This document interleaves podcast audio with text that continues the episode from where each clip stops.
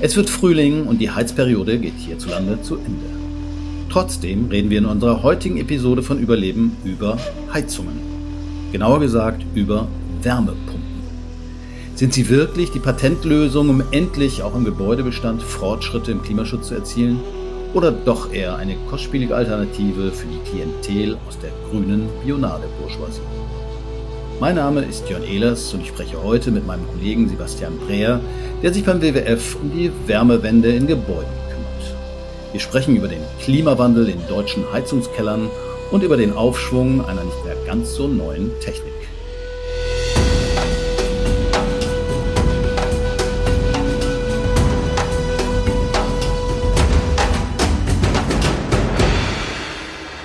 Herzlich willkommen, Sebastian. Hi Jörn, danke für die Einladung. Äh, alle reden neuerdings über Wärmepumpen. Vor zwei, drei, vier, fünf Jahren äh, hat irgendwie zumindest in meinem Umfeld niemand darüber geredet. Und jetzt regen sich alle darüber auf. Wie siehst du den Stand der Debatte und warum ist jetzt sozusagen die Wärmepumpe das Allheilmittel im deutschen Heizungskeller? Ja, du hast recht. Die Wärmepumpe ist gerade in aller Munde sozusagen und sehr heiß diskutiert äh, seit ein paar Wochen und Monaten. Und das ist auch gut so. Die Wärmepumpe ist eine der zentralen Lösungen, wie wir die Wärmewende in Deutschland stemmen können. Sie ist sicherlich aber nicht die Patentlösung, wie du es suggeriert hast. Da gibt es noch verschiedene. Okay, dann gehen wir gleich nochmal auf andere Lösungen, die vielleicht auch in Frage kämen, nochmal ein. Aber äh, ich muss ja zugeben, dass ich eine geringe Technikaffinität habe. Erklär mir doch mal bitte, wie eine Wärmepumpe funktioniert, weil ich habe überall geguckt, aber so ganz kapiert habe ich es irgendwie immer noch nicht. Und was ich auch gelernt habe, ist, dass Wärmepumpe nicht gleich Wärmepumpe ist. Das ist richtig. Oftmals wird es eben mit einem Kühlschrank nur andersherum beschrieben. Beim Kühlschrank wird die Wärmeenergie quasi von innen entzogen und nach außen hin abgeleitet. Und bei einer Wärmepumpe ist es im Grunde genommen genau umgekehrt der Fall. Die Umweltwärme, also die Außenluft beispielsweise, wird genutzt, die Temperatur daraus wird nutzbar gemacht und so eben dann äh, in den Wärmekreislauf beispielsweise in Gebäuden in unseren Häusern eingeführt. Okay, aber Wärmepumpe ist nicht gleich Wärmepumpe, weil ich habe bislang war ich immer davon ausgegangen, dass man dafür Rohre irgendwo im Garten verbullen muss, äh, um sozusagen die Erdwärme da ein Stück weit rauszuziehen und dann das weiter zu erhitzen. Das ist aber nicht die einzige Geschichte, was wir momentan viel diskutieren, sind sogenannte Luftwärmepumpen. Habe ich das richtig verstanden? Oder Luftwasserwärmepumpen? Genau, also es gibt im Grunde genommen drei Technologiearten, drei Wärmepumpenarten, ähm, die man hier nehmen kann. Das ist zum einen die erwähnte Erdwärmepumpe. Da läuft das Ganze über Sonden, die im Erdreich verlegt sind, beispielsweise im, im Garten. Ähm, es gibt Grundwasserwärmepumpen, das gleiche in Grün, da wird dann eben das Grundwasser genommen als Wärmequelle und es gibt die Luftwärmepumpen, das sind die, die auch am beliebtesten sind. Und die drei Wärmepumpen-Technologien haben im Grunde genommen ähnliche Prozesse die in drei Schritten verlaufen. Zunächst wird immer ein Kältemittel, das bereits bei niedrigen Temperaturen verdampft. Ähm, da reicht eben die Umweltwärme aus. Das ist hier äh, der Trick. Also sprich, die Außentemperatur wird genutzt. Dieser Dampf wird dann in einem elektrisch betriebenen Kompressor geleitet und eben dort verdichtet. Hier entsteht dann quasi die Wärme, die wir nutzen wollen, äh, durch den höheren Druck. Und diese Wärme wird dann weitergegeben an den Heizkreislauf, etwa für unsere Raumwärme oder für die Warmwasserversorgung im Gebäude. Jetzt nochmal, äh, im Winter ist ja kalt draußen, also und da brauche ich ja gerade die Wärme. Also reicht es trotzdem, wenn es irgendwie fünf Grad minus ist, das Kältemittel trotzdem reagiert es dann schon äh, so, dass es sich ausdehnt und damit Wärme entsteht, die ich wieder ableiten kann? Ja, genau, da reichen schon niedrige Temperaturen und dass das Ganze bei Kälte gut funktioniert, äh, kann man vielleicht am Beispiel Skandinavien veranschaulichen.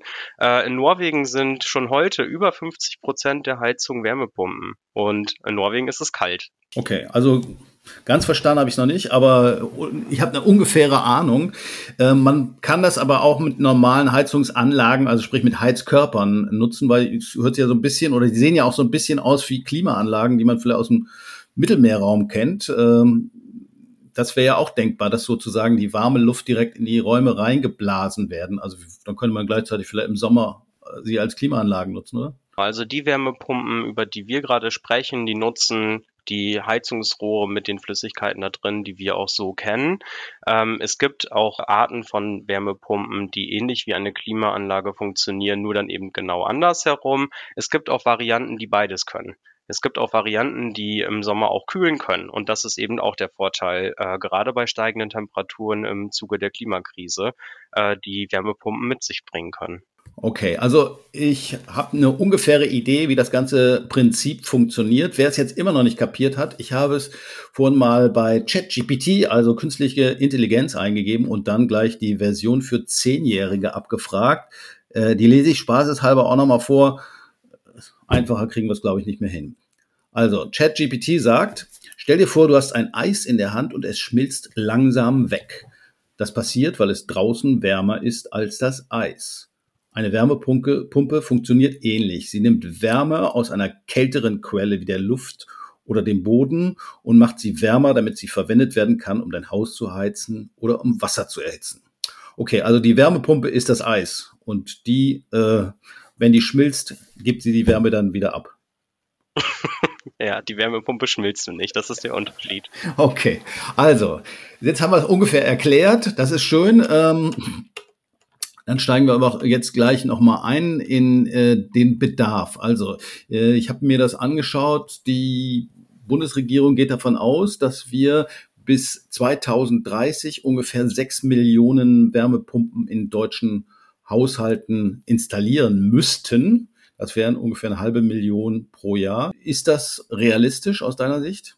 Ja, das ist realistisch wenn jetzt die, ähm, die Vorgaben so geschaffen werden, dass äh, es zu einem tatsächlichen Wärmepumpenhochlauf in den äh, Größen, die wir benötigen, es gibt, dann ist das durchaus äh, auch möglich, das Ziel umzusetzen. Und es ist vor allem eben auch ein Ziel, das absolut notwendig ist umzusetzen. Denn der Gebäudebestand, jetzt gerade frisch belegt durch frische Zahlen, hat zum dritten Mal in Folge seine äh, Klimaschutzziele nämlich verfehlt. Und hier muss man einfach ganz schnell vorankommen. Okay, dann kommen wir gleich nämlich auch dazu, was ist denn jetzt das Tolle oder was ist denn der Vorteil von so einer Wärmepumpe und warum haben wir es nicht längst gemacht? Also eigentlich heizt man ja dann mit Strom. Erschließt sich mir nicht sofort, weil früher hat man auch mit Strom geheizt, das waren so eine Nachtspeicherheizungen. Ist das nicht ineffizient? Kann man da nicht lieber gleich das Gas direkt verheizen? Wärmepumpen sind keine Stromheizung, wie wir das zum Beispiel von Heizlüftern kennen, die man in die Steckdose einsteckt und dann kommt da warme Luft raus oder anders gesagt wie ein Föhn. Wärmepumpen nehmen eben die Umweltwärme zu 75 Prozent mit einem eigenen Anteil von 25 Prozent an Energie, an Strom, den man reingibt und machen diese Wärme eben nutzbar. Das heißt, sie ist wahnsinnig effizient, weil man die Umweltwärme einfach auf andere Temperaturen bringen kann und so eben für die Raumwärme oder für die Warmwasserversorgung nutzbar macht. Und die Wärmepumpe ist auch keine neue Technologie. Sie ist äh, seit jeher quasi schon zum Einsatz gekommen hier und da. Nur in den letzten Jahren, ähm, erfreulicherweise, gibt es eben einen Hochlauf äh, von diesem umweltfreundlichen und auch klimafreundlichen Energieträger. Mhm, also sie sind effizienter. Ich habe irgendwo gelesen, man setzt eine Kilowattstunde Strom ein und kriegt, weiß nicht, drei Kilowattstunden genau. oder vier äh, Wärme raus. Und von daher ist es interessant, gerade für den Klimaschutz und für eine effiziente Heizanlage. Eigentlich genau. hätte man das doch schon längst machen müssen, oder? Ja, das ist richtig. Also du hast gerade auch schon angesprochen, dass man äh, in der Vergangenheit vor allem mit fossilen Energieträgern geheizt hat. Und das ist eben die Krux. Wir haben jetzt gerade im letzten Jahr durch die Energiekrise gesehen, wie abhängig wir sind von fossilen Energieimporten, aber auch von den Preissteigerungen, wie anfällig wir da geworden sind und mussten letztlich dann eben damit äh, ja zurechtkommen. Und hier bietet eben die Wärmepumpe als eine der äh, klima- und umweltschonenden Technologien eben den Vorteil, dass wir uns auch unabhängig machen können von diesen fossilen klimaschädlichen Energieimporten und dementsprechend auch von den fossilen Preissteigerungen, wie wir sie letztes Jahr gesehen haben. Mhm. In dem Zusammenhang mit dieser Debatte um die Wärmepumpe gilt ja, gibt es ja eine Diskussion, äh, weil die Bundesregierung möchte, dass ab 2024 nur noch Heizsysteme zugelassen werden, also neue Heizungen, muss man dazu sagen, die mindestens 65 Prozent mit erneuerbaren Energien betrieben werden. Äh, so ganz habe ich noch nicht verstanden, weil eine Wärmepumpe, die kann ich ja auch mit Kohlestrom betreiben. Bin ich dann trotzdem noch bei 65 Prozent? Ja, das ist, äh, das ist die Debatte, die wir gerade führen. Die Debatte, die gerade die Politik und auch die Gesellschaft in, äh, in einer großen Aufruhr versetzt hat. Es ist aber eine extrem wichtige Debatte, die wir führen müssen. Also die Wärmepumpe, wie gesagt, nutzt eben Strom aus der Leitung. Und wenn dieser Strom dem bundesweiten Strommix entspricht, dann hat da eben die Kohle auch noch ihren Anteil dran. Allerdings ist ja abzusehen, dass die fossile Energie, die im Strommix noch zu finden ist, peu à peu quasi aus dem Netz gekickt wird. Und die erneuerbaren Energien ersetzen eben die fossilen alten Energien. Und wenn man beispielsweise schon selbst auf dem eigenen Hausdach eine Photovoltaikanlage installiert hat, dann ist der Strom im Grunde genommen grün und die Wärmepumpe somit auch emissionsfrei. Mhm. Und wenn ich jetzt mal Dreisatz rechne, also wenn ich eine Kilowattstunde Kohlestrom einsetze und drei oder vier Kilowattstunden Wärme rauskriege, habe ich immer noch gerade so die äh, 65 Prozent äh, Vorgabe erfüllt. Das Gute ist ja, dass wir auch schon heute ähm, zwischen 40 und 50 Prozent im Schnitt erneuerbaren Strom am Strommix auch haben. Vor allem mhm. getrieben durch Wind und Sonne. Also mhm. da ist die Kohle gar nicht mal mehr so groß, äh, wie, wie du das jetzt gerade vorgerechnet hast. Okay. Ganz billig sind die Dinger nun ja leider äh, nicht. Also ich habe irgendwas von gelesen, man rechnet mal so mit 35.000 oder sowas. Die muss man ja auch erstmal haben. Äh, du hast mir eine Modellrechnung geschickt. Wie, wie schätzt du es ein? Die Verbraucherzentrale, äh, die hat hier neulich eine Beispielrechnung mal aufgestellt. Also wenn man sich eine Wärmepumpe kauft, äh, dann kann man eben auch Förderung beantragen. Und die ist gar nicht so gering wie viele vielleicht meinen. Das äh, sind schon heute äh, bis zu 40 Prozent. Aber klar, im Vergleich zu einer Gasheizung ist die Wärmepumpe beim reinen Kauf immer noch teurer. Aber über die Jahre, die man die Wärmepumpe dann nutzt, wird eben Geld eingespart. Das Gas, wie gerade schon angesprochen, ist äh, im Zuge der Energiekrise eben auch teurer geworden durch steigende CO2-Preise. Ist abzusehen, dass dieser Trend auch erstmal so anhalten wird. Und ähm, aufgrund von günstigeren Wärmepumpen, Stromtarifen, die man heute schon abschließen kann, ist die Wärmepumpe im langjährigen Vergleich so oftmals einfach schon wettbewerbsfähiger. Und das schon heute und das auch schon heute in den meisten Gebäuden oder in vielen Gebäuden Deutschlands. Mhm. Die andere Frage ist, als Gibt's denn die Dinger überhaupt zu kaufen? Denn das ist so ein ähnlicher Effekt wie beim Klopapiermangel in der Corona-Krise. ähm, alle wollen Wärmepumpen, braucht man dann drei Jahre Wartezeit oder ähnliches? Oder wie schätzt du es ein? Gibt es genug Leute, die es überhaupt produzieren und installieren müssen? Weil ich habe irgendwo gelesen, das sei auch aufwendiger einzubauen. Stelle ich mir jetzt gar nicht so schwierig vor, irgendwie so einen Kasten unter den Balkon zu klemmen. Wie ist das in der Praxis?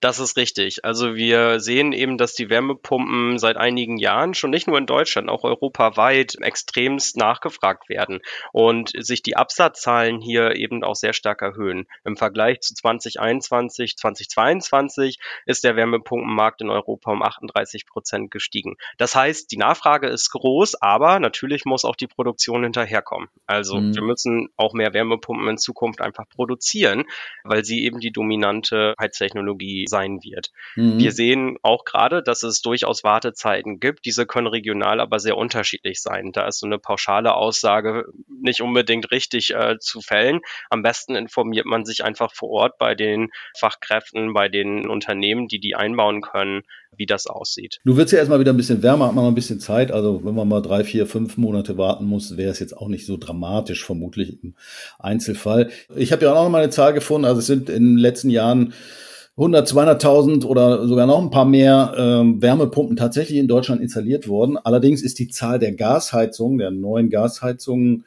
äh, noch mal einen Zacken höher. Aber hier wird wahrscheinlich einiges noch in Bewegung geraten. Genau. Wir haben gesehen, dass wir letztes Jahr 236.000 Wärmepumpen installiert haben, aber demgegenüber stehen noch fast 600.000 Gasheizungen. Das heißt, die fossilen machen immer noch einen größeren Anteil als 50 Prozent aus. Und die Richtung die stimmt. Die Wärmepumpen, die gehen nach oben und was wir aber nicht sehen, ist, dass die Gasheizung sehr, sehr stark zurückgehen. Und das Bild, das wird sich ändern und das wird sich ändern müssen. Und da ist auch gerade die aktuelle Debatte um das Gebäudeenergiegesetz so wichtig. Denn das Gesetz, das bietet eben auch einfach die klaren Rahmenbedingungen, wenn es dann richtig äh, beschlossen wird, um diesen Hochlauf zu forcieren und zu festigen. Mhm. Du hast vorhin gesagt, äh, Wärmepumpe ist super, aber es ist auch kein Patentrezept oder es gibt auch noch Alternativen, äh, wie man eben auch diese Vorgaben an dem geplanten Gesetz möglicherweise erfüllen kann. Äh, an was hast du da gedacht? Also jedes Gebäude ist erstmal nicht miteinander unbedingt vergleichbar. Das heißt, man muss einfach individuell schauen, was sich hier am besten eignet, um die Wärmewende in dem eigenen Haus, in dem eigenen Gebäude voranzubringen. Und hier gibt es noch andere Alternativen abseits der Wärmepumpe. Diese wird zwar die gängige Option werden, es gibt aber auch noch beispielsweise Wärmenetze. Gerade in städtischen Bereichen wie hier in Berlin sind Wärmenetze seit jeher eine gute und beliebte Art zu heizen. Also Wärmenetze ist so Fernwärme, Nahwärme. Genau, Fern- und Nahwärme Netze meine ich damit. Äh, das gibt es auch vereinzelt im ländlichen Raum. Da funktionieren die dann äh, mit Bioenergie, die aber auch nur ein sehr begrenztes nachhaltiges Potenzial hat. Solarthermielösungen, Geothermielösungen, aber auch zum Beispiel mit Solaranlagen auf Dächern. Hier sind verschiedene Optionen, die man durchdenken kann. Also das sind aber dann wahrscheinlich eher regional angepasste Lösungen. Geothermie, ist das nicht auch so eine Art Wärmepumpe? Je nachdem, wie Geothermie aussieht, kann es eben einer Wärmepumpe letztlich sehr ähnlich kommen. Im Prinzip, es wird auf jeden Fall die Wärme, die sozusagen im Erdreich schlummert, nutzbar gemacht für die Wärme, die wir brauchen hier in unseren vier Wänden zu Hause. Also wenn ich so, in so einem Ort wohne, wo es Thermalquellen gibt, dann kann man sich da was überlegt, äh, wie man das besser äh, nutzt. Genau. Also in Island zum Beispiel ist Wärmepumpe vielleicht gar nicht so die richtige Alternative, oder? Genau, und man muss einfach schauen, wie das lokal vor Ort aussieht, welche Chancen und welche Potenziale man hier eben für die Wärmewende erkennt. Mhm. Also beispielsweise kann auch die Abwärme aus Klärwerken nutzbar gemacht werden oder in einigen Städten gibt es große Rechenzentren und große Industrieproduktion.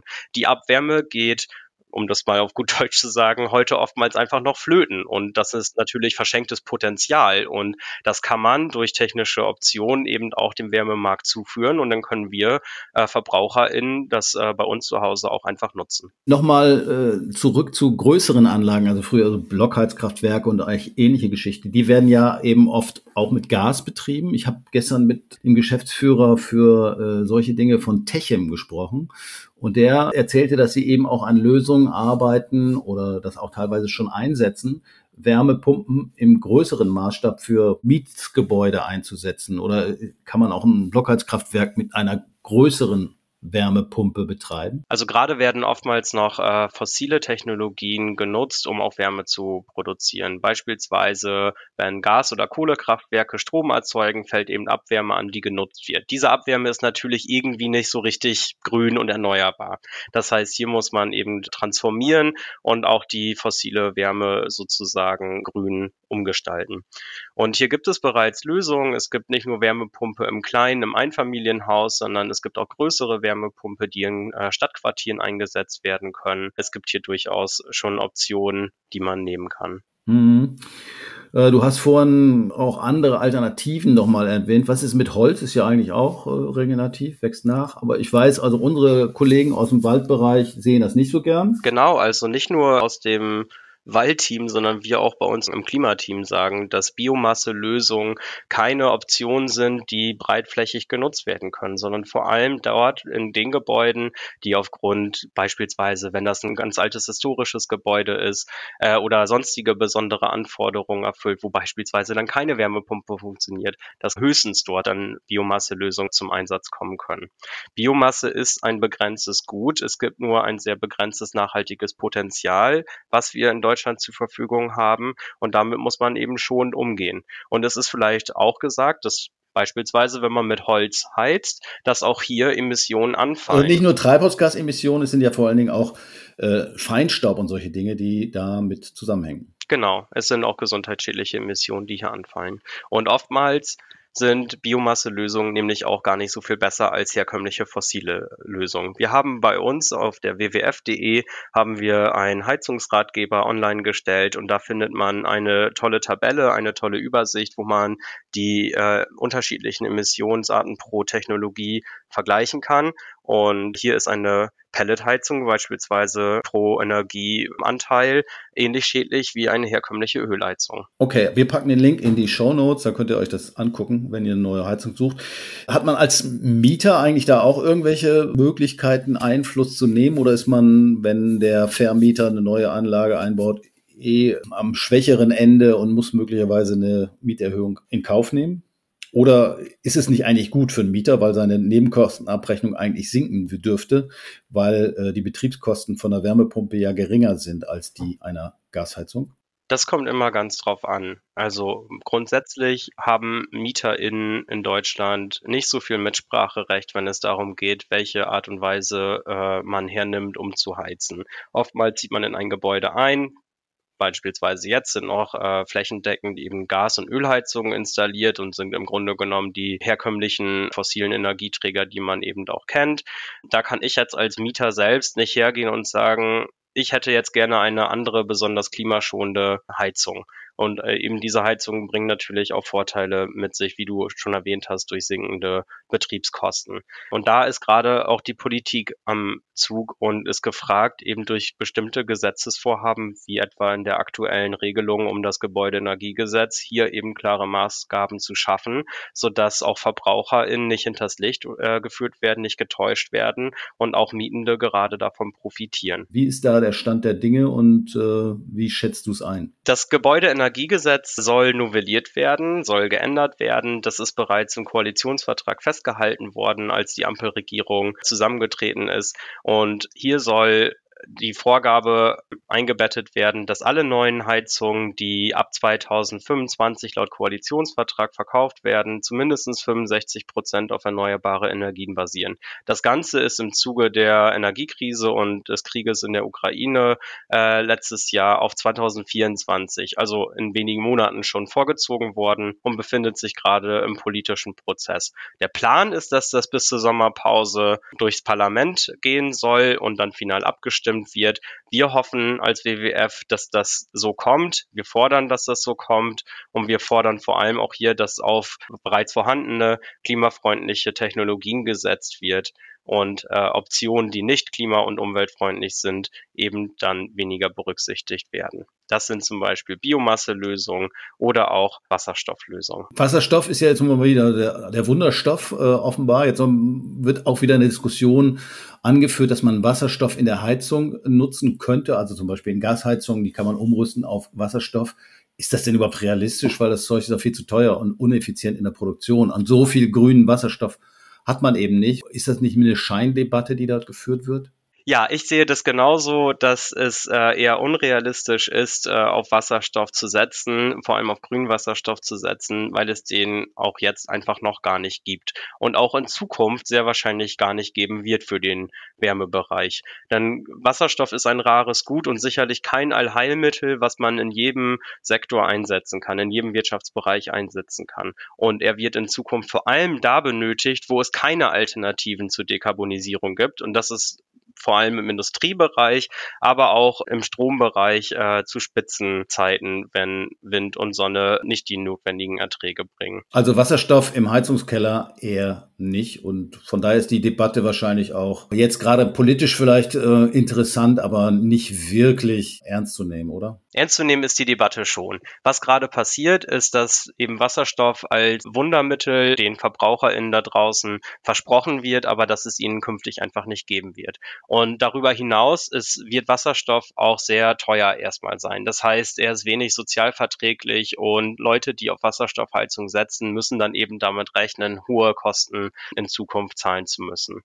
Wasserstoff ist zudem auch ein Türöffner für sogenannte Lock-in-Effekte, fossile Lock-in-Effekte, weil bis der Wasserstoff vielleicht hypothetisch zur Verfügung steht, wird erstmal Erdgas weiter verbrannt. Sprich, man setzt also nicht auf erneuerbare und umweltfreundliche Technologien, sondern verbrennt erstmal weiter fossile Gase und heizt damit die Klimakrise weiter an. Also Sebastian, wir haben jetzt lange über Wärmepumpen geredet, die gibt es schon seit 100 Jahren. Äh, du hast das Schlusswort, nochmal ein Plädoyer für die Revolution im Heizungskeller, also die Wärmewende. Wir sehen einfach, dass seit drei Jahren die Klimaschutzziele nicht eingehalten werden und der Sektor im Gebäudebereich äh, jährlich mehr ausstößt, als er es eigentlich laut Klimaschutzgesetz darf.